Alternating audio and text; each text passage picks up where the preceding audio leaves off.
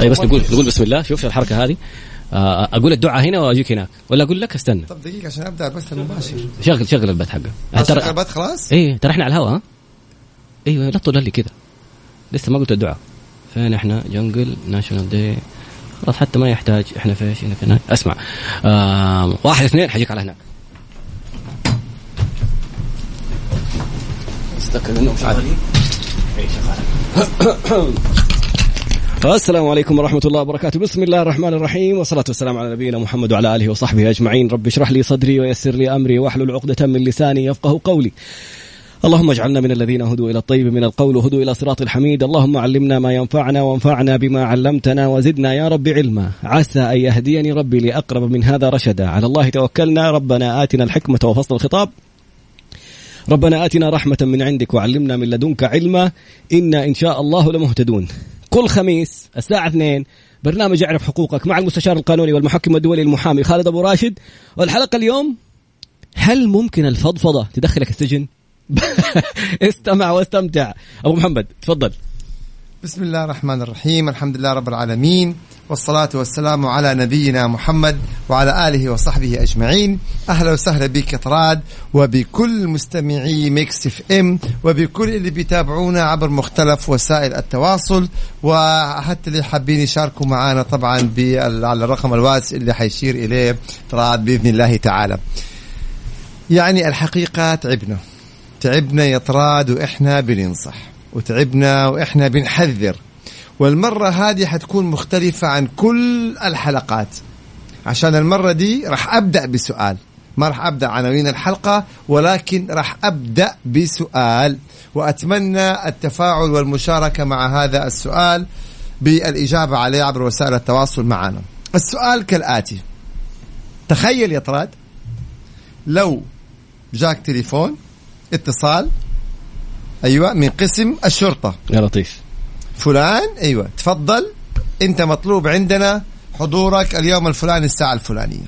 طبعا انت ما تعرف ايش اللي حاصل, لا ضربت احد, لا اعتديت على احد, لا سويت مشكله ولا اي حاجه, ولا يقول لك ليه, تروح تراجع وانتهينا. طيب رحت راجعت, ما انت تعرف ايش اللي حاصل, الشرطه طلبتني ليه, ممكن تكون طالب في الجامعه, ممكن كذا اللي يكون.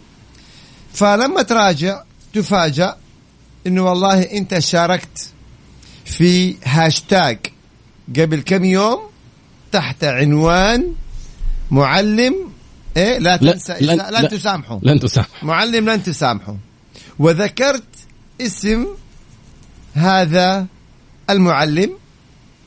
فهذا المعلم راح وقدم شكوى فيك, او حتى ورثته اذا كان توفى قدموا شكوى فيك, ويلا كفيل حضوري عشان نحولك على فين يا طراد؟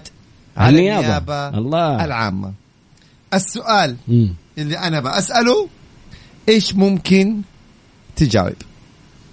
ولو هاشتاج ذكرت في بفضفض, أيوة أنت ذكرت يا طراد في هاشتاج عنوان الهاشتاج معلم لن تسامحه, أوكي, ورحت أنت جاي كتبت اسم هذا المعلم, وذكرت إنه ما لازم تذكر القصة, والله عمل لك كذا, سألك من ذا الكلام بالضبط, تقصبني, أو أي مصطلح من المصطلحات, وتفاجأت باتصال الشرطة والاستدعاء, وإنت ذكرت هذا الاسم, وحتحول إلى النيابة. طبعا النيابة حتحقق معك, بعدها توجيه لائحة اتهام, المادة 3 من نظام مكافحة الجرائم المعلوماتية, ومن ثم طبعا المحكمة الجزائية. العقوبة تصل إلى 1 سنة سجن بالحد الأقصى, أو 500,000 ريال غرامة, إما عقوبتين بالحد الأقصى أو وحدها. كم تاني بس العقوبة 1 سنة سجن كحد أقصى أو أقل, وغرامة 500,000 ريال كحد أقصى أو أقل,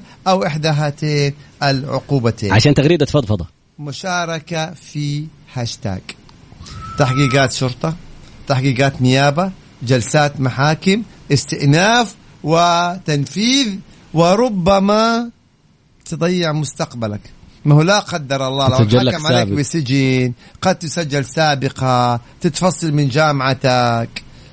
طيب يعني ذكرنا هذا الأمر كثير جدا. دقيقة بس التعليق ده, كل الناس رهيبين, كل الناس رائعين, ما في منهم, هذه ميراث. تقول لك بعد الكلام ده كل المعلمين طيبين كانوا. كل الناس رائعة يعني يا شباب. ذكرنا الكلام هذا عدة مرات اليوم. ألاقي هاشتاج ولا في اليوم المعلم كمان في الاحتفالية، بالاحتفالية بيوم المعلم، معلمنا أنت سامحه، دخلت على هذا الهاشتاج وإذ بقصص. يعني تبغى تذكر قصة، لا تذكر أسماء، لا تذكر أي شيء يشير إلى هذه الأسماء.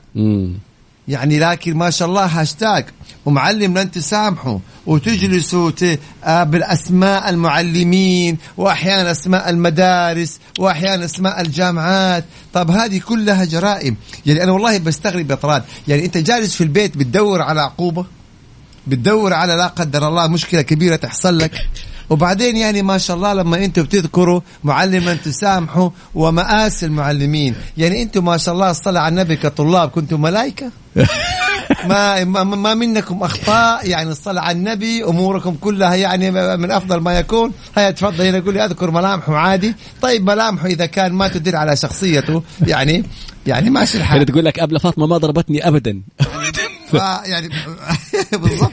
بعدين الضرب ترى كلنا احنا في زماننا وفي جيلنا كلنا انضربنا، والحمد لله امورنا طيبه وطلعنا رجال امورنا تمام. الحين احد يقول تحرض على الضرب، بنقول في جيلنا في زماننا كل مرحله لها قوانينها ولها انظمتها. طيب ابو محمد قلت كلمه مره خطيره هنا، بيقول تلميذاتي الحمد لله يحبوني ويقلدوني الحمد لله. بس عاد ابغى اشوف الهاشتاجات. ولا هيقدر يقولوا عليك شيء بعد الحلقه. خليه بالضبط، خليه يتخرج ونشوف. اذا تخرج ونشوف ما هو الحين. طب ابو محمد قلت معلومه خطيره، لو المعلم متوفى يحق لي ايوه طبعا يحق للورثه. تخيل انت يتراد لا قدر الله او اي شخص اخر يجي انسان يسيء لوالدي ولا يسيء لوالدتي إذا كانت معلمة. طبعا من حقي أني أنا على طول يعني إيه. وبنات القصص هو اللي أنا انضربت بمسطرة خشب. ترى كلنا في جيلنا انضربنا بالعصاية الخشب، بالمسطرة الخشب، على أصابيعنا، أتوبخنا توبيخ هذه راقية، سمعنا ما سمعنا، والحمد لله عدت الأمور. طبعا كل جيل له وضعه، كل زمان له أنظمته وقوانينه من هذا الكلام. يعني طبعا هنا بيقول حق عام وخاص. نعم، حق عام وحق خاص طبيعي. الغرامة للحكومة تمام. فإذا غرامة الحكومة. فإذا يطراد البعض يعني ماني فاهم أنا، بيدوروا على عقوبات، بيدوروا على سجن، يعني تدوروا له، يعني تتحرشوا بالدولة بالحكومة، ماني فاهم. جالس في بيتك في أمان الله تلاقي هاشتاج تشارك بالاسم. يعني فبالتالي كل إنسان ذكر اسم معلم في هذا الهاشتاج يعني أتمنى أن يلحق يحذف ولا يحق لهذا المعلم أو ورثته مقاضاته. فالمسألة خطيرة وحساسة، ننتبه من المشاركة. طبعا هذا مثال. طب سؤال تفضل أستاذ. اللي سوى الهاشتاج طبعا أكيد يتعاقب، وكل من شارك باسم يتعاقب وإن حبت الدولة، ولو لم يتقدم أي أحد بأنها تحرك دعوة في الحق العام، تحرك دعوة في الحق العام على طول، حتى لو لم يتقدم أحد بأي شكوى. طبعا احنا ذكرنا هذا الهاشتاج كمثال. احيانا دائما بنلاقي هاشتاجات يعني ايه على شخص ما، على مشهور في تويتر، دينه فلان، عاقبه فلان، اسجنه فلانة خالفت مثلا حاجة في الشريعة الإسلامية، ويلا وكل واحد يدخل يشارك بايه بما يستطيع الإنسان اللي اسمه في هذا الهاشتاج او المعني ان يشتكي كل اللي يتكلموا فيه، او ان يختار ويقول اللي يعني ايه اي احد مننا مشتكيهم. التعليقات يقول لك الان في البريك الاول هتلاقي الناس كلهم سابوا البث حقكم وراحوا يمسحوا التغريدات. انا حتى المتابعه قلت كله فجاه راح يدور على هذا. وصل ترند الموضوع، ترند فعلا، ترند رقم 3 ورقم 4. تدخل يا طلعت في الهاشتاج اسماء ومعلمين بالمدارس وبالجامعات وكلها جرائم. على فكره هي في 3 انواع جرائم، يا انك بتتهمه وما عندك إثبات، يا إنك بتتكلم في عرض لا قدر الله إذا تكلمت في شرف الشخص. تذكر اسمه في هاشتاج مسيء خلاص شكرا جزيلا. يعني بدل يعني وكان هاشتاج عنوانه مسيء وأنت حطيت اسم طراد مثلا، بسم الله عليه مثلا، يعني خلاص هذا اكتمل تركنا الجيب المعلومات. بس بقول لك معلومة أحيانا ما نسي يا أخي، بنثني على ناس. شوفوا جاسعات هنا. أيوه جميل جدا يا طراد. أوكي في الكورة مثلا. طب تعال كده انت عشان كل شويه طلع بس أيه. في الهاشتاجات بتاع الحين بعتها تقول لي الصوت لا قرب المايك. طيب والله يا ابو محمد ما خلاص طيب أوكي. في الهاشتاجات مثلا ارحل يا فلان غالبا أوكي. مثلا فين في القضايا الرياضية أوكي. والأندية الرياضية، فيكون في هاشتاج على رئيس نادي، على مشرف كورة، ارحل يا فلان ارحل يا فلان. إذا هذه الحدود ارحل يا فلان خلاص استقيل في هذه الحدود، رأي شخصي يعني إلى حد ما، نعم ما يعني خلاص أنا بطالب برحيل فلان من النادي، فما نقدر نقول إنه إيه جريمة معلوماتية. لكن لو دخلنا في إساءات يبقى هنا دخلنا في جرائم معلوماتية. ننتبه في هذا الموضوع. مين هذا المهم أحد كاتب كلمة يقول أنا مدرسي لما شاركت في الهاشتاج عمل لي لايك. لا يا حبيبي مو مبسوط، بيعمل لايك عشان يحفظها. ثبت لك هي حفظ لك هي. إذا أنت شاركت بإساءة أو مدرسك عمل لك لايك حفظها عنده، حتقابله يوم الأحد إن شاء الله تعالى شوف إيش الموضوع حيكون. فأتبهوا فعلا المسألة ما هي شطارة. طبعا إذا في إعلانات لأنه نبغى نتكلم أيضا عن الهاشتاج الثاني، فنتكلم عنه الآن ولا بعد؟ لا بعد الإعلان، بس خلينا نذكر برقم الواتساب قبل ما نذكر. إيش عنوان الهاشتاج الثاني؟ دكتورة في الجامعة على المايك. طيب إيه على المايك. دكتورة في الجامعة الظاهر إنه الطالبات يعني استفزوها أو يعني ما جاوبوا على الإعراب معين، فراحت يعني هي بتكلم عبر الأونلاين، يعني طبعا أخطأت ودعت عليهم ومن ذا الكلام. فالظاهر إحدى الطالبات صورت هذا المقطع واو. ونشرته وهاشتاج وترند. حنتكلم في التفاصيل بعد الإعلان بإذن الله. والله الأونلاين هذه الدنيا. أذكر رقم الواتس يا طلال عشان إذا كان في أسئلة واستفسارات نأخذها بعد الهاشتاج الثاني. طيب رقم التواصل على الواتساب 054-88-11700 054-88-11700.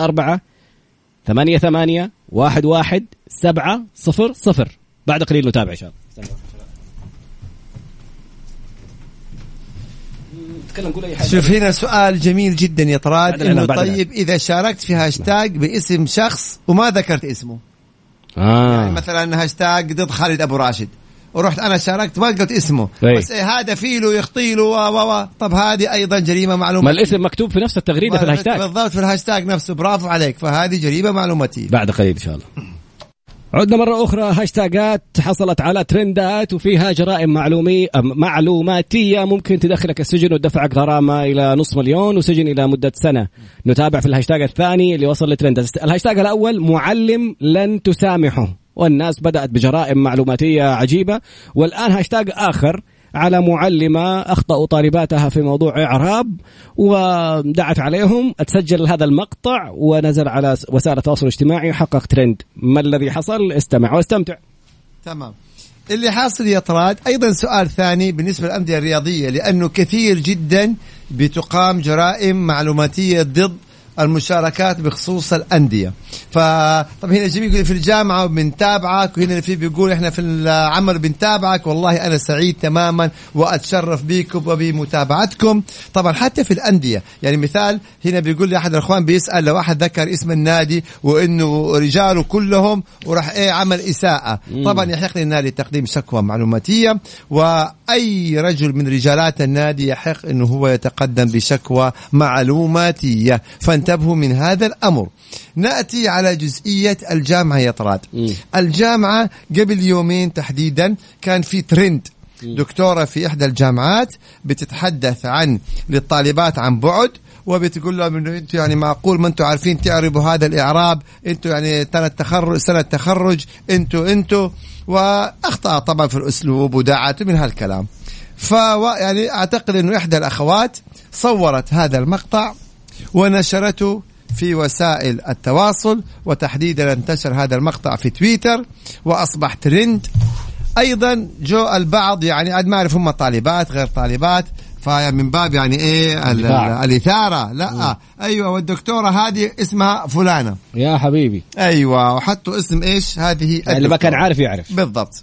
طيب هل تعلم أن صاحبة الهاشتاج أو صاحب الهاشتاج ارتكب جريمة معلوماتية؟ 2 كل من أشار إلى هذه الدكتورة بسوء ارتكب جريمة معلوماتية. كل من ذكر اسمها وشهر بها. ما انت لما تذكر اسمها في الترند او في الهاشتاج خلاص ارتكب جريمة معلوماتية. فلاحظت انا اسماء حسابات لبنات هم بيقولوا هذه الدكتورة فلانة. طيب تعرفي يا بنتي انه بس مجرد مشاركتك انت ارتكبتي جريمة معلوماتية. هل يعلم كل من اشار الى اسم هذه الدكتورة في هذا الهاشتاج المسيء يحق للدكتورة انه هي تقاضيهم كلهم كجرائم معلوماتية ويحق لها ان تنتقي اي احد منهم؟ لا يجيني احد يقول لي انت تعرفها ولا تقرب لك ولا اعرفها ولا تقرب لي. انا اتحدث قانون المشارك كالفاعل. احسنتم، هذه هنا مشاركة جميلة جدا. الدكتورة مخالفتها تعتبر جريمة أو مخالفة نظام التعليم فقط؟ يا سلام، سؤال جدا جميل. مخالفة الدكتورة هي مخالفة في أنظمة التعليم. كون إنه معلم أو دكتور أو دكتورة يسيء إلى الطلاب باللفظ أثناء المحاضرة هو خالف أنظمة التعليم، وبالتالي يعني حتكون في عقوبات إدارية وفقا لحجم هذه المخالفة. بس هذا بالنسبة لمين؟ للمعلم أو المعلمة أو الدكتور أو الدكتورة أثناء العملية التعليمية. بينما البنات اللي شاركوا بالإساءة لهذه الدكتورة بنشر اسمها في وسائل التواصل ارتكبوا جرائم معلوماتية، وبالطبيعي عقوبتهم حتكون لا قدر الله، الله لا يكتبها، ولكن هي منصوص عليها في النظام سجن أو غرامة. فهنا بيقول حتى تسجيل المقطع مخالف نظام الجامعة. إذا الجامعة منعت تسجيل المقاطع إذن هذه مخالفة. إذا سجلنا المقطع وقدمنا شكوى إلى مدير الجامعة أو مديرة الجامعة يبقى وإن كان فيها مخالفة أنظمة الجامعة لكن يظل الأمور داخل نطاق الجامعة. سجلت المقطع ونشرته جريمة معلوماتية. طيب واحدة بس قبل ما نكمل أي سؤال مهم بس أقول لعيسى طيب. خلاص وصل يا أستاذ عيسى البيشي، والله وصلت الرسالة حبيبي، بس حتقرأ بعد شوية. ما شاء الله نسخ السؤال ويرسلوا كل أقل من دقيقة يعني يمكن. تمام مسجل. تمام بيقول طب أنت لو كل البنات اللي ذكروا اسمها ارتكبوا جرائم ينفع تكون محاميهم؟ لا طبعا، أنا عن نفسي ما حنفع أكون محاميهم. عارفين ليه؟ لأنه لو جيت أمام القاضي وقال لي والله موكلتك ذكرت اسم الدكتورة بيسوء في هذه الهاشتاج، ايش دفاعك يا محامي؟ حاقول ايه يا ترى؟ عيل وغلط ايش تقول له؟ بالله فالجريمة وقعت. فانتبهوا اللي بيسمعنا اللي بيتابعنا، ينصح يعني أبنائه، الصديقات، الزميلات، الزملاء، الزميلات، ارجعوا كل واحد ينصح صديقاتها. ويعني انتبهوا يا شباب لا تشاركوا في مثل هذه الهاشتاجات. واللي عمل لك لايك الحق امسح التغريدة عشان شكله ناوي خير إن شاء الله. أعطيكم مثال ومثال مهم جدا كمان. أخونا طراد أيوة قبل يومين فاصل كتب تغريدة وذكر فيها أيوة. عمري بأرقام خاطئة جدا. أوكي. فهنا نقدر نقول أصبح هنالك تضليل، أيوة. معلومات مضللة، أوكي. ونشر في تويتر، وبالتالي تشهير، مما أدى إلى أذى نفسي وضرر نفسي، واكتملت أركان الجريمة. استنى. تقدر أستاذ طراد، أيوة. الآن تعطينا دفاعك. أول شيء أنت كيف تذكر اسمي وصورتي وتدي أرقام مغلوطة عن عمري في وسائل التواصل؟ طيب استنى واحدة. تفضل. أول شيء هل كان في سبب؟ اختصر. لا، ذكرت معلومة مغلوطة عني سببت لي ضرر، أيوة. وحرج وابحاث تصحيح الغدا عليك، تضحك تتهادى واحمد ربك انها جات على الغدا كتعويض. اليوم الغدا عليك. الموضوع داخل فيه رئيس تحرير سابق ما شاء الله، مدراء تحرير دنيا كله، مؤسسة صحفية، دخلوا اعضاء في الاندية دخلوا في هذا الموضوع. اخرني انا تعطيني عمر غير صحيح تشهر بي ويعني وما سبب لي أذى نفسي وضرر نفسي، أحمد ربك إنها على غدا وقول الحمد لله. بس يعني هي كلها كانوا كم متابع اللي شاف التغريدة؟ الآن أنت خليت كل الناس يدخلوا وشافوا الرقم الصحيح. أصغر ولا أكبر يا محمد؟ لا أصغر، والله أصغر، ولكن للأسف طب هي قد يدخل سوء النية والقصد والتعمد والإيذاء في كل هذا نتج عن التغريدة المسيئة اللي ذكرها. انت ما فهمت، انا كان قصدي انه ما شاء الله ما يبان عليك عمرك. سامح كريم، ما في سامح كريم في غدا. ابشر والله ارتكبت جريمة معلوماتية. ابشر. ايوه اليوم الغدا. المكان اللي أحدده وأنا ومن أحب. حددته قيدك ما شاء الله قبل ما أجي أصلا ولا أخذ رأي ولا خلاص حددته مكان الغداء بس عشان معك سيد بركة. يعني يقول شكله الأهلي مؤثر في النفسية يا أستاذ خالد. أيوة مؤثر في النفسية ونص. فبالتالي خلاص إحنا أهلاويين ترى واصلة معنا من جد, نستنى أي حاجة بيقلب عليها جريمة وسوي. بس يعني ما شاء الله برضو مباين يعني خلاص تمام. اللي ما شاف التغريدة يدخل يشوفها وعشان يتأكد من المعلومات الصحيحة ما شاء الله يعرف. يا رب إن شاء الله الله يكبرنا في طاعته أكيد يعرف ما شاء الله تبارك الله. طيب إيهاب خليك معايا أقول لك أخرج من فاصل أدخل فاصل ما أنت اللي طلع الموضوع على الهواء. بالاتحاد وبالاتحاديين جميعا الله يستاهل كل الأندية يستاهل. الاتحاد اليوم هو منافس وبطل بطل يعني الأول في المركز في هذا أول في المركز مع كل احترام وتقدير لكل الأندية أنا أهلاوي لكن الاتحاد اليوم عميد قولا وفعلا يعني نتيجة جماهيرا روح مستوى مميز صحيح يستاهل كل التقدير واحترام. تحية لأمي عشان التحدية كمان. إيهاب أنقذنا بفاصل ولا أي حاجة حط لنا إياه قبله بليز. اعرف حقوقك مع المستشار تراد باسنبل والمستشار والمحامي القانوني خالد أبو راشد على ميكس اف ام. ميكس اف ام هي كلها في الميكس. هوا اوكي مرة ثانية اعرف حقوقك الحلقة القانونية مع المستشار القانوني المحكم الدولي المحامي مبسط القانون عراب القانون. ايش رايك انا ضبطك؟ المستشار القانوني خالد ابو راشد. رقم التواصل على الواتساب عشان الاسئله في الايباد ولا في انستغرام جايه معوجه كذا فخلينا ناخذ الاسئله مباشره من انت ممكن كمان من تويتر من حساب خالد ابو راشد على تويتر او على ميكس اف ام على رقم الواتساب 054-88-11700 يعني 700 اول واحد من اول بيرسل. عيسى البيشي الطالبات في الجامعة. أيوة تفضل. عيسى البيشي يقول هل التنمر يعاقب عليك كجريمة معلوماتية؟ إذا وسائل التواصل طبعا يعني أنا لو جيت مثلا وقلت والله يا خالد أبو راشد وجهه رايح مش عارف زي إيه ولا شكله مش عارف مين ولا كذا خلاص هذه إساءة. إساءة التنمر إساءة عبر وسائل التواصل إذن هي جريمة معلوماتية. هذا طيب عندنا هنا أسئلة الحقيقة جميلة. هل حسن النية يعني ينفع؟ ما هو هنا السؤال كيف حنثبت حسن النية؟ اثنين حسن النية ما بيكون في كل مجال. يعني ذكرت أنت مثلا اسم معلم أو اسم شخص وأسأت له في وسائل التواصل بالسب أو الاتهام أو القذف أو التشهير كيف حتيجي تثبت حسن النية؟ طب ما يعني ترى لا نتوسع في هذا الأمر لأن إثباته صعب جدا جدا جدا. تطلع أنت تسبني في تويتر وتقول لي حسن نية ولا في انستغرام وتتهمني وبعدين تقول لا والله أنا بحسن نية أنا بأمزح. يعني هذا المجال يعني شبه معدم إلا إذا ثبت يعني عاد كيف يثبت حسب تفاصيل القضية فالمسألة ما نستطيع إننا نعتمد عليها لأنها خطيرة. طيب السؤال الثاني يطراد إنه طب أنا لو ذكرت الاسم بس ما سبيت طب برضو ممكن يدخل جريمة معلوماتية. يعني لما أنت تذكر وتقول معلم أساء لك وبعدين أنت ذكرت اسمه بس أنت ما سبيته طب ما هو الهاشتاج إيش عنوانه؟ الهاشتاج بيقول إنه في إساءة لو أنت بتتهمه مثلا عنوان الهاشتاج يطراد مثلا شخصية بغيضة يلا ورحت انت حطيت الاسم انا والله ما سبيته طب انت حطيته في اي هاشتاج بتثني عليه ما انت حطيته انه هو شخصيه بغيضه فلا انتبهوا ايضا جريمه معلوماتيه.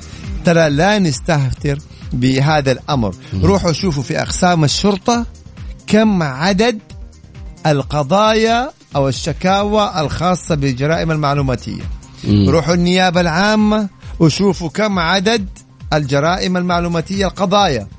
روحوا المحاكم وشوفوا كم عدد القضايا اللي منظورة الآن. وروحوا يعني زيارات في السجن وشوفوا عدد المساجين في القضايا معلوماتية. لا نستهتر ولا نستهون هذه أنظمة دولة فانتبهوا يا شباب. بعدين تفضل عندي أسئلة طب أنت تكمل ولا ها؟ بس واحد مستأجر سيارة من محل إيجار كان يدفع لهم يوميا ما يأخذ سندات يقول آخر شيء بس وصلته رسالة أنه سلم السيارة في تاريخ الفلاني والمبلغ الفلاني. يقول لقيت صاحب المكتب ما هو عارف عن اني انا سددت, جايتني رساله مطالبه بمبالغ عن طريق ناجز, ايش الحل؟ جميل. على كل حال يتقدم هو الى الجهه اللي مقامه فيها الشكوى ويوضح انه هو سدد هذه المبالغ ويقدم الاثباتات. يعني من الإثباتات الرسائل اللي كانت تيجي من الشركة بالاستلام, يبقى هذه وسيلة إثبات. أو إذا دفع بالبطاقة, إذا كان دفع بالبطاقة, إذا كان بالحوالات مثلا المصرفية عن طريق الهاتف الجوال أو أي طريقة حوالة, يعني كل هذه إثباتات تثبت إنه أنت يعني إيش عملت أو سددت هذا المبلغ. شوف سؤال جميل جدا والله, أنا أشكركم على هذه الأسئلة يا طراد. لو شخص في تويتر على سبيل المثال أساء ليك, سبك أو اتهمك, ورحت أنا عملت له لايك, شاركت, هل هذا يعتبر أنت مشارك؟ أنت أيدت, أو عملت مثلا ريتويت, أنت شاركت في التشهير. يعني بالعربي أنت عملت ريتويت فصارت التغريدة عندك في حسابك فزاد انتشارها. شاركت في التشهير, شاركت في التشهير, فننتبه تماما من هذه الجزئية. طيب, عقوبة الطالبات, بمعنى الطالبات اللي شاركوا بذكر اسم هذه الدكتورة وشهروا فيها. طيب لو الجامعة عاقبتهم, طبعا هنا نحن نوضح لا علاقة لعقوبة الجامعة بالعقوبة الجنائية وبالحق الخاص. يعني حتى لو الجامعة عاقبت الطالبة مثلا كسوء سلوك كذا ولا شيء من هذا القبيل, لا علاقة لهذا بذاك. يعني لو تقدمت الدكتورة إلى بشكوى ضد هذه الطالبة على سبيل المثال, وراحت الطالبة إلى الشرطة, ما حينفع تقول طب خلاص أنا الجامعة عاقبتني هي كذا, لا, ما الشرطة والنيابة ما لها علاقة بعقوبة الجامعة. هذه عقوبة وهذه جريمة. فشفتوا كيف ننتبه هذه المسألة. أيضا هنا في سؤال يقول إيش الفرق بين الاتهام وبين السب وبين التشهير؟ السب لما تصف إنسان, يعني معروف يا جماعة مصطلحات السب, يعني حيوانات وكذا, هذا السب يعني, أو اللعن أو الشتم, هذا كله يدخل ضمن السب. الاتهام لما تتهم إنسان مثلا بالسرقة, بالرشوة, بالاحتيال, بالنصب, انت كده اتهمت هذا الانسان مثلا إنه بضعف الوازع الديني, انه ما يخاف الله, انه كل هذه اتهامات. اذا السب لما تذكر عليه اسم حيوان من الحيوانات او اللعن او كذا, والاتهام لما تصفه بما ليس فيه من نصب, من احتيال, من ضعف الوازع الديني, هذا اتهام. التشهير لما تذكر هذا الكلام في وسائل التواصل. هنا سؤال جدا جميل يقول حتى في الجروبات, حتى في الجروبات طالما أنت دخلت في جروب وأسأت إلى إنسان في هذا الجروب, والجروب إذا كانوا فيه 2 فأكثر, إذا إحنا هنا دخلنا في جريمة معلوماتية. إحنا بنعطي تويتر كمثال, لكن كل وسائل التواصل عبر النت, سناب, انستغرام, واتساب, جروبات الواتساب, الواتساب الرسالة الخاصة تعتبر رسالة شخصية. أيوة, هنا نفرق. إذا جاتني إساءة في رسالة خاصة, يعني ما حد قريها غيري, هنا ما تعتبر جريمة معلوماتية. هذا موضوع مهم يا طراد. هنا تقدم شكوى على المحكمة الجزائية تعزير فيها لأنه سبني وشتمني. إذا كانت هذه الإساءة في جروب أو وسائل على الملأ اللي الناس تانين قريوها, دخلنا في جريمة معلوماتية. المعيار هو التشهير. التشهير. طيب, يقول صور رجل الأمن وهو يعني يقوم بمخالفة وما نزل له رجل الأمن ولا زال يصور. هل نشره للفيديو يعتبر جريمة معلوماتية؟ وإذا طبعا. أوكي, طب إيش أثبت, إيش أسوي؟ على طول أنت أولا ممنوع تصوير رجال الأمن أثناء تأدية مهام عملهم, سيارته الخاصة, تمام؟ إجمالا إحنا نتكلم بصفة عامة. 2 صورت هذا المقطع تبغى تثبت مخالفة, قلنا دائما تقدم شكوى لمرجعه, إلى مديره, إلى الجهة الرسمية. هو شرطة تروح لشرطة, هو مرور تروح لمرور. أما تيجي تنشر, يا ساتر. طب هنا ما أقول لفئة من الناس مثلا يا خدم جريمة, ولا يا طحالب جريمة, ولا طبعا هذا سب وهذا إساءة. طبعا الخدم هذه يعني هي مهنة, الخادم هذه مهنة شريفة, وبالعكس كل مهنة شريفة إنسان يفخر بها, ولكن لما يكون المقصود بها الإساءة طبعا تعتبر جريمة. فهذه الجزئية مهمة. طب سؤال هنا نقطة جدا هامة, رجاء أن ينتبهوا الشباب والشابات أنه لما تعطي أحد مبلغ احرص دائما أنه ما يكون كاش, يكون بحوالة من حسابك لحسابه. يقول أنا مقيم أعطيت لي شخص مبلغ عشان ينقل كفالتي وأتأخر وصار يعني يماطل, لما طلبته يرجع لي المبلغ إلى الآن ما رجعه. أرفع عليه قضية, قال نقدا أعطاني نقدا, ما قال هو نقدا بس نقول عشان الإثبات. إثبات كيف أعطيته زي ما تفضل طراد, كيف أعطيته المبلغ؟ إذا أعطيته هو بشيك بحوالة ده كلام جميل جدا, إثباته أصبح يعني سهل جدا منتهي. إذا أعطيته هو نقدا في شهود يبقى كلام جميل, ما في شهود الله المستعان, ما قدامه غير تحلفوا اليمين. هذا الكلام تحلفوا اليمين. طيب هنا السؤال يقولوا حتى لو تم حذف التغريدة, حتى وإن تم حذف التغريدة مجرد تصويرها كافي لإثبات الجريمة. ولا تنسوا أن هنالك برامج من شأن هذه البرامج أنها تطلع لك كل التغريدات المحذوفة حتى لو حذفتها. أيوة الأجهزة التقنية في الأمن في الدولة طبعا الأمنية على طول تقدر تطلع لك التغريدات المحذوفة, فحتى وإن حذفت نفس الشيء. هنا بيقول شكلي بتخصص قانون. أهلا وسهلا بيك يا أستاذنا. زوجتي موظفة في مستشفى حكومي, قام أحد المراجعين بسبها, يقول لها يا حجة بيعت الفصفص, يعني من هذه الألفاظ. إدارة المستشفى لم تتدخل, ذهبت إلى قسم الشرطة. يلا يا حجة بيعت الفصفص. أي وراحلت للشرطة واستدعوا الرجل وحققوا معاه. أيوة. لكن إلى الآن من قبل جائحة كورونا إلى الآن لم يتم الحكم عليه ولا يتم الرد عليه. هنا في نقص في المعلومة, لأن الشرطة لما حققت معاه وانتهى التحقيقات يفترض الإحالة على طول إلى فين؟ النيابة. إلى النيابة أو إلى المحكمة الجزائية. فليه ما كملت؟ ليه ما تابعت؟ بس هذا السؤال, أو هو يأخذ نرسل الأسئلة زي ما الآن أنت بتسأل, حط السؤال هنا. يعني الفكرة إنه أخذها أصلا ليش أروح الشرطة, هذه يعني سب وكذا, أطلع فيها على المحكمة الجزائية. ممكن الشرطة والمحكمة الجزائية على طول فعلا.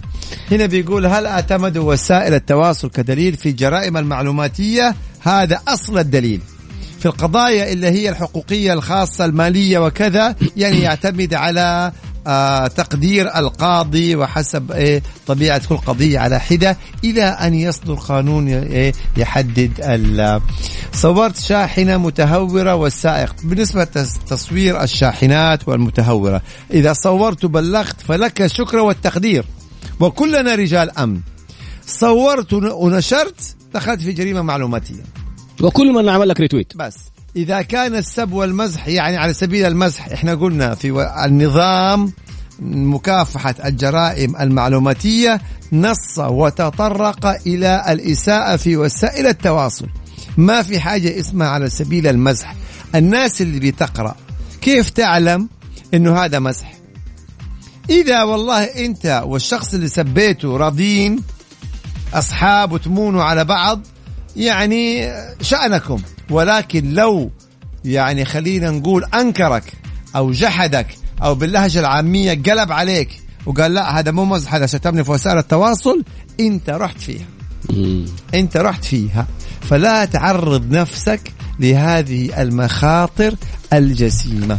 طيب بس معلومتين قبل ما نروح. الرجال يقول اللي أساء لزوجته القضية في المحكمة خلاص انتظر الإجراءات, يعني عارف ممكن أحيانا أشياء تطول.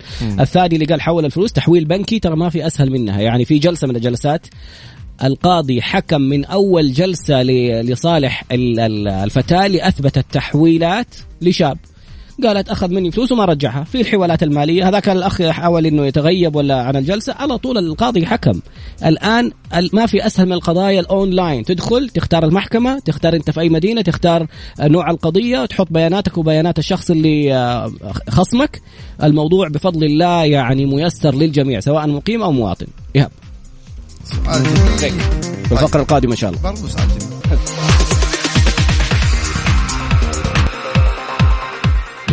أسئلة كثيرة, نبدأ في واحد ما شاء الله راسه ثلاثة. أنت تبدأ دائما مع حكومة, هذا الواتساب حق القناة. أتفضل. طيب إذا رديت على واحد في تويتر وقلت له رأيك غبي, هل هذا تنمر؟ إيش رأيك أنت؟ أنا أسألك أنت يا أستاذ إيش رأيك؟ أنا بقول له شكلك صغير حملني غدا. طيب أوكي, هل يعتبر تصرف الدكتورة تنمر وتعاقب عليه جنائيا؟ خلاص لا, جنائيا ما يدخل جنائي. يعني الدكتور يعني مثلا يا أنتوا كيف كده, أنتوا كل ما أشرح ما تفهموا, ما يعني ما تدخل إلى جريمة جنائية، يعني سلوك تعليمي ممكن تكون فيه عقوبات تتعلق بأنظمة الجامعة فقط لا غير. لا نتوسع في التجريم، لا نتوسع في التجريم. يعني الحين سؤال النقاط التعليمية أو الدوائر التعليمية اللي بتصير زي المنصات التعليمية، هل تعتبر وسيلة تواصل اجتماعي عشان يجري عليها ما يجري على وسائل التواصل الاجتماعي الأخرى؟ يعني إذا إنترنت ومجموعة مثلا عبر النت للمجموعة وهم راحوا قدموا، والله ممكن تنظر فيها، ممكن تنظر فيها يعني الجهات الرسمية، لأنه هي عبر وسائل التواصل عن طريق الإنترنت، لأنه هي داخل الجامعة وداخل قاعة المحاضرة، ففيها ممكن يكون فيها نقاش، ممكن تكون فيها حتى آراء مختلفة في هذا الموضوع. تكييفها برافو عليك أطراد، لأول مرة حقيقة كان نقاش يعني جيد جدا. لا دائما بس أنت ما تنتبه. الغدا عليك.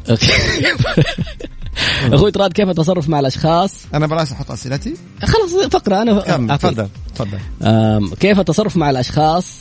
هو كاتب تعبير أنا ما أحب أقوله، بس يعني غير السعوديين اللي ينصب بموجب الإعلانات. هذه خلاص احتيال مالي. اي ابو محمد خليل، بما انا بس عندي تعليق على احتيال مالي الحلقه اللي فاتت. تفضل استاذ. يا جماعه السيدات والاخوات اللي بيحاولوا يطلعوا رخص قياده في مواقع غير رسميه ويكتب لك مدرسه القياده السعوديه ويقول لك تواصل معنا عبر الواتساب، كميه نصب واحتيال بتصير. يرسل لك صوره بطاقه هويه يعني واحده رقيبه في الشرطه ويقول لك هي المسؤوله وهذه رقم هويتها، ويرسل لك ارقام هويه ويسوي لك اشياء ويقول لك اعطيني رقم البطاقه حقتك عشان اسوي تحويل. حيجيك رسالة، أي أحد يقول لك رسالة كود أرسل لي إياها، أنت نكبت نفسك. يعني أنا وصلتني رسائل اتصالات، ناس واحدة تقول لي أنا جالسة أشتري، قال لي اديني رقم البطاقة حقت الصراف، قال لي عقلي إيش حيقدر يسوي؟ البطاقة معايا في الحسابات أونلاين في البنوك، بيدخل يحط رقم البطاقة ويطلب إنه راح الباسورد حقها، يقول لك أعطيني SMS اللي جاك الكود، تروح تعطيه يغير لك الكود ويغير لك الأشياء ويسوي تحويلات من حسابك، وهذه فيها سجن ممكن يصير عليك أنت. تمام. في تأييدا لطراد، أنا لاحظت في وسائل التواصل حسابات بدخان طلع يقول لك أنا أجلس أحسب لك يعني في الحسابات يقول لك إحنا نصفر لك الزكاة ونصفر لك المخالفات خير من الحساب، تعرف إنه نصب. الزكاة يصفر لك هي، المخالفات يصفر لك هي، العقوبات يخلص لك هي. ما أعرف الحساب هذا لا اللي يعني أبدا، والناس يتواصل معاها انتبهوا، كل احتيال ونصب. يعني الجريمة الأخرى يعملوا صفحة بنفس تصميم أبشر ويرسل لك الرابط ويقول لك ادخل على أبشر وحط البيانات، بس انت سوي، احنا عن طريق أبشر احنا كل شيء نظامي. ما في شيء اسمه تصفير مخالفات، غير كذا ما في شيء اسمه تصفير زكاة ودخل. ماني فاهم، زكاة مستحقة للدولة، مخالفات مستحقة، مين هذا اللي يصفر لك هي؟ جريمة لا تدخل على روابط أبشر. عندك في أبليكيشن تقدر تدخل منه على أبشر، في الموقع حق أبشر معروف أبشر دوت، ما أعرف إيش بالضبط هو دات إيه ولا بس لا يقول لك ادخل على الرابط هذا، نظام أبشر. لو دخلت وحطيت بيانات انت بتعطي له اليوزر نيم والباسورد حقك، يدخل يغير يسوي يعمل يحول يفتح حساب يسوي لك كل شيء وانت ما تدري، تلاقي نفسك مسجون. طيب نرجع تاني هنا ونقول الأسئلة اللي بيجينا. اليوم الوطني، سؤال جدا جميل، الناس اللي صوروا الشباب في اليوم الوطني ونشروا الصور، طبعا جريمة معلوماتية.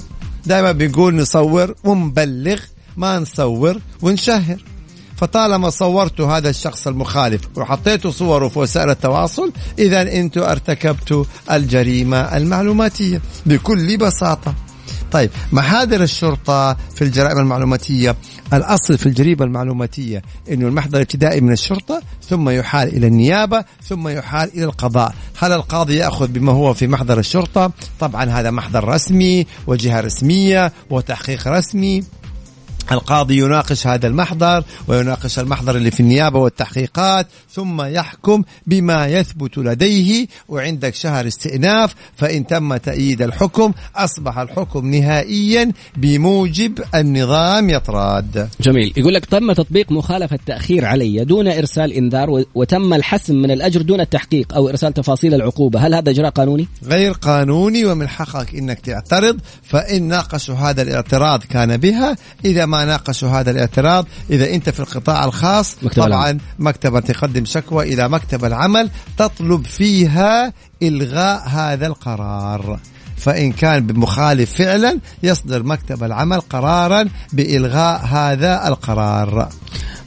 أنا كنت متهم في سرقة من غير دليل وطلعت براءة قبل 5 سنوات، هل أقدر أرفع دعوة عليه رد اعتبار؟ طبعا شخص اتهم إنسان بالسرقة ثم ثبت عدم صحة هذا الاتهام، من حقه أنه يرفع عليه قضية ويطلب بتعزيره شرعا لأنه اتهمني بالسرقة. علشان كذا لا نجلس يعني لا نتوسع في اتهام الناس بدون أدلة، وهذا أمر جدا مهم يا طراد. ولا كان الواحد بكل سهولة كل إنسان ما عجبه راح اتهمه أي اتهام ويلا تحقيقات وبهدلة وكذا وبعدين تثبت براءته وخلاص انتهى الموضوع. لا، يرجع عليه بدعوى تعزير شرعي. طيب هنا أتمنى الإجابة على السؤال، إذا طاح ابتزازات ريت لو تعيدوا السؤال. يعني شوف هذه رسائل من الأشياء حقت النصب والاحتيال، يقول لك شخص أنا أتعامل مع مؤسسة صرافة، هو دي الرسالة اللي تجيك، يقول له عندي مشاكل بيني وبين كفيلي، يروح يقول له أنا أتعامل مع مؤسسة صرافة في المملكة لمساعدتك، الحين أكلم المؤسسة يسوي لك حجز بمبلغ 100,000 ريال باسمك يا جماعة ويرسلوها لك. كلها نصب واحتيال. يعني في عدة حلقات الحقيقة أنا وطراد تكلمنا عن النصب والاحتيال عبر وسائل التواصل، اللي يجي يقولوا لك أسهم ومش عارف مين انتبهوا لها، اللي يجي يقول لك والله زي ما تفضل السؤال هذا أنا أحلل لك أمورك وهذه الديون انتبهوا لها، اللي يجي يقول لك أنا أصفر لك الزكاة وأصفر لك المخالفات وأصفر لك العقوبات. هذه كلها نصب احتيال، والحسابات اللي باسم الشيخة فلانة والأميرة فلانة وأنا أدعمكم وأنا أعمل لكم، هذه أيضا نصب احتيال. الآن يعني أحدث وسائل النصب اللي يطلع يقول لك إحنا في الأسهم نشتغل لك ونبيع لك ونعمل لك في اليوتيوب مليانة، كلها نصب احتيال. انتبهوا تماما. وأغلبها بتكون جهات أجنبية يستغلوا حسابات يعني السعوديين وتتحول فلوس. انتبهوا تماما، لا تستثمروا أموالكم وإن كانت صغيرة ولا كبيرة إلا في جهات رسمية موثوقة معتمدة من الدولة. فانتبهوا الآن. هنا بيقول لي مين الآن يعطي فلوس؟ برافو عليك. لكن الناس لا تزال يعني أصل النصاب حينصب عليك، كيف حيغريك عشان ينصب عليك؟ فانتبه تماما من هذه الأمور كلها. بعدين تروح فلوس الإنسان ويروح شق الإنسان وتعبه ويلا اشتكي وتابع الفلوس كلها تحولت على برا، والله المستعان. أيوة أقول لك المعلومة كيف بتصير. يعني هذا الإنسان حقت مدرسة القيادة تقول طلب مني رقم البطاقة، فقلت خليني أعطيه رقم بطاقة الصراف، يعني إيش حيسوي فيها؟ دخل على البنك حط رقم بطاقة الصراف، قال لها حيجيكي كود بس عشان نتمم العملية، تقول أنا جالسة أشتري، فقلت اديته الكود، فجأة ألاقي 13,000 انخصمت من الحساب، فجأة ألاقي اتحولت على حساب شخص ثاني. تمام. هذا الشخص الثاني كمعلومة إضافية اتحولت لشخص كان عنده 300,000 ريال في الحساب، انسحبت ورجعت وصار عنده 900,000 ريال، بعدين صار صفر. الحين هذا كلهم يجوا لهم التحقيقات من الأمارة تنطلب ويقول لك تعال هذه جريمة غسل أموال، ما تعرف إنه أنت تنصب عليك. فانتبه رجاء، لا تعطي أي أحد أي كود. حتى الحسابات الموثقة، يقول هنا مشاركة رائعة أشكرهم عليها، بيقولوا حتى حسابات الأميرة فلانة والشيخة فلانة أتوثقت. حتى وإن توثقت انتبهوا، يعني انتبهوا. ما في أحد يعطي فلوس، يعني مثل من الفضاوة والله ليش أفاضي إيش أعمل أوزع فلوس يا شباب، يعني مو معقول هالدرجة. فانتبهوا. يعني أنا كفلت 2 وما سددوا المبلغ، كان مبلغ كل واحد 25,000، رفع شكوى صاحب المبلغ علي، واحد طالب 65,000 وسددته، والثاني طالب 95,000، والأشخاص اللي كفلتهم فصلوا من عملهم، حالتي المادية الآن بسببها أصبحت جدا سيئة. هذه مشكلة كفالات الغرم والأداء، لا تكفلوا كفالة غرم وأداء إلا إذا كنتوا قادرين على سداد المبالغ. كفالة الغرم والأداء يحق لصاحب الحق إنه هو يترك الناس اللي أخذوا منه المبالغ أو مقابلها ويقاضيك أنت لأنك كفيل غارم، وحينحكم عليك بدفع المبلغ بدون نقاش، وإنت يحق لك إنك ترجع على إيه؟ على الشخص اللي أنت كفلته. فزي الآن اللي سأل السؤال، تمام، أهو كيف الكفالات غرم وأداء، واضطر أنه يدفع قيمة الكفالة الأولى، واضطر أنه يدفع قيمة الكفالة الثانية، والأشخاص نفسهم الآن يحق لك أنك ترجع ترفع عليهم قضايا وتطالبهم بإيه؟ أنهم يرجعوا لك المبالغ اللي أنت دفعتها. عاد عندهم المبلغ ما عندهم المبلغ، الله يعينك أنت، أرفع والله المستعان. آخر واحد، لو السب كان بشكل واسع، يعني سب قبيلة أو عرق، إيش الإجراء المتبع؟ يحق لأي فرد، والله أكبر، من أفراد هذه القبيلة إنه يشتكيك. عجيب. يعني أول أنت إذا اشتكيت إنسان هو يحق له يشتكيك، اشتكي سبيت إنسان يحق له أنه هو يشتكيك. تسب قبيلة عائلة يبقى ده. أي أحد من هذا على طول يحق له أنه إيه يشتكيك، يعني رايح فيها رايح فيها. الفقرة القادمة ستكون الأخيرة وبعد قليل نتابع إن شاء الله. الفقرة الأخيرة برنامج يعرف حقوقك كل خميس مع المستشار القانوني المحكم الدولي المحامي خالد أبو راشد ومحدث افتراض بسنبل. وسؤال يقول نصب علي واحد من موقع حراج، حولت له مبلغ ولا أرسل لي شيء، إيش العمل؟ خلاص قدم شكوى ضده. انت حولت له المبلغ على حسابه تمام، يبقى قدم شكوى ضده وفي الشكوى أرفق فيها رقم الحساب اللي انت حولت عليه. طبعا أي بنك عنده كامل معلومات صاحب الحساب، فحيتم استدعاء صاحب الحساب اللي انت حولت عليه المبلغ ويلزموه بإعادة هذا المبلغ اللي تم التحويل عليه. طب سؤال أبو محمد، يعني الآن أي قضية تبي ترفعها لازم يكون عندك هوية يعني الشخص اللي تبي ترفع عليه. أنا لو حولت على حساب البنك حيعطيني اسم الشخص بس ما يعطيني رقم. لا، إذا أنت قدمت شكوى رسمية البنك. الشرطة تخاطب البنك أوكي. والجهات الرسمية تخاطب البنك، أعطونا كامل تفاصيل هذا الحساب اللي أتحول عليه المبلغ، وبالتالي يحضروه على طول من غير كلام من غير نقاش يعني في هذا الأمر. بس عاد إلى أن يحضروه وهذا المبلغ لا زال موجود في الحساب ولا أتحول إلى جهة أخرى، دخلت في تفاصيل، فانتبهوا يا شباب. أستاذ حمد يقول زميلي زميل صورك بالسناب وأرسلها لجروب خاص بالعمل وجلسوا يطقطقوا عليك وأنا عرفت، إيش التصرف الصحيح؟ طبعا يا حمد هنا يعني ما نبغى نحرض إحنا، ودائما بيقول الحقوق ما هي تحريض، لكن قانونا طالما صورك وأرسل الصورة في جروب وجلسوا ما في حاجة اسمها طقطق، إذا أساءوا لك يبقى هذه جريمة معلوماتية على زميلك وجريمة معلوماتية على كل من طقطق عليك في الجروب. طبعا لكن يعني إذا أنتم زملاء وأصدقاء وكذا يعني يا حمد يعني خلي غديك يعني طيب. أيوة مثلا يعني لذلك والله موضوع مرة مهم يطراد وجميل. شوفوا يا شباب حتى المزح له حدود، حتى المزح يعني ايوه لا يعني لما تمزح ترى حتى له آداب. اول شيء هل الطرف الاخر يتقبل المزح؟ صح. انا ممكن اتقبل من فلان ما اتقبل من فلان. طيب اثنين يعني خلي حدود في المسح لا يزيد عن حده، خاصة أيضا أحيانا يتراضى المسح اللي يكون باليد.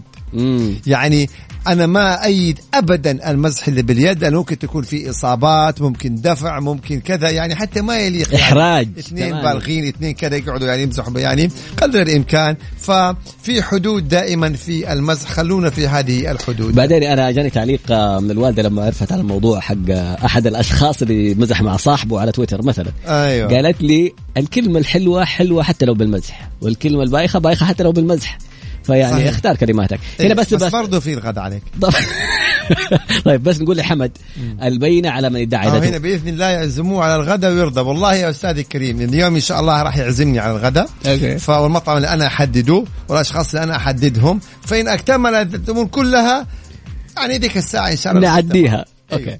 طيب بس حمد نقول له يا لأنه سناب ما تنحفظ الصور، فيا تشهد أصحابك على العمل إذا تبي تشتكيه مثلا يشهدوا معاك أحد، أو تجيب الفيديو اللي هو صوره، لأنه البينة على من يدعى لازم أنت اللي تثبت. أحسنت. أشكر صاحب الاقتراح الجميل. نبغى نعمل حلقة يطراد عن المزاح وأنواع المزاح وفين أدى هذا المزاح بالشخص اللي مزح. ففعلا هذا سؤال جميل جدا أو بس مقترح جميل، حنعطي أمثلة عن كلمة كل ما أمزح فين وصل الكلام هذا. وعلى النقيض في هنا كان واحد بيقول لي يعني إنه الأمزاح تشفي الأرواح أو شيء زي كده. جميل جدا، إحنا ما نبغى الناس يكونوا نفسيات، ما نبغى المسألة بالعكس يعني، بس إحنا بنقول أمزحوا مع اللي يتقبلوا المسح وفي الحدود الجميلة. بالعكس إحنا مع الشيء هذا، نبغى الناس تكون يعني سعة الصدر، ونبغى مثلا تكون الدعابة الجميلة، يعني الأمور ما هي مش سهلة. أنا مع الأمر هذا وأيده بقوة، ولكن إلى حدود معينة. إلى حدود معينة توصل القتل غير المتعمد. برافو عليك. توصل القتل غير المتعمد. أعطيك مثال، اثنين بيمزح مع بعض بيهاوشوا بالمسدس، وطلعت فيه طلقة موجودة في المسدس، مات. ايش السبب؟ كانوا بيمزحوا. طلال أيوة. ابو احمد ايوه كان حيروح فيها زي كده. تفضل الله يرحمه مشعل ولد عمي معاه مسدس بس بيوريه كده بيقول له فجأة أيوة. تطلع الطلقه في جدار. فهذه وصلت الى فين؟ الى القتل لا قدر الله. وتبدا احيانا باتلاف الاعضاء بكسر بتدفه راح انكسر. فلا فعلا هذه حلقة جميلة حتكون بإذن الله تعالى يا رب. تعليق جميل من الزول يعني المشارك دائما يقول كل ما زادت التكنولوجيا المعلوماتية كل ما زاد طوق القانون. الواحد يحتاج لزمن الجرايد والتلفزيون الأبيض والأسود. كلام جميل كلام جميل جدا. زمان كنا بنقول ارتكاب الجريمة صعب دخول السجن صعب، لازم تروح تسرق ولا تضرب أحد ولا تدخل لي في رشوة يعني إيه، والوقاية منها سهلة. اليوم لا، اليوم أنت جالس أو زي كذا هاشتاج معلم ما تسامحه دخل أتحمس حط اسم معلم يعني إيه والقصة وكذا، ولا يعلم إنه ارتكب جريمة معلوماتية. التوعية أولا وآخرا. جيبوا أولادكم وبناتكم وأجلسوا معاهم واعوهم. يعني الغالبية العظمى في الجامعة بلغوا 18 سنة يعني الغالبية العظمى بلغوا 18 سنة، يعني ينطبق عليهم نظام عقوبات المنصوصة في نظام مكافحة الجرائم المعلوماتية. أقل من 18 سنة الأحداث يعني العقوبة جاية. فأنصحوا أبنائنا وبناتكم عشان لو جاء اتصال من الشرطة ما عاد في مجال للنصيحة، قضي الأمر. طيب سؤال جدا مهم. شكرا سيد أحمد السقاف، هذا أحد أجمل يعني الشخصيات الرائعة اللي كان قصة نجاح في البرنامج. يقول أحد المستشارين، اسمع المعلومة هذه ورجاء أن يسمعوها كل الكوتشز وكل المستشارين، مستشار يسجل جلسات المستفيدين من خدمات الاستشارات اللي بيقدمها بدون إذنهم ويهددهم ويبتزهم ينفذوا طلباته ولا ينشرها. إيش العقوبة المترتبة؟ جريمة ابتزاز.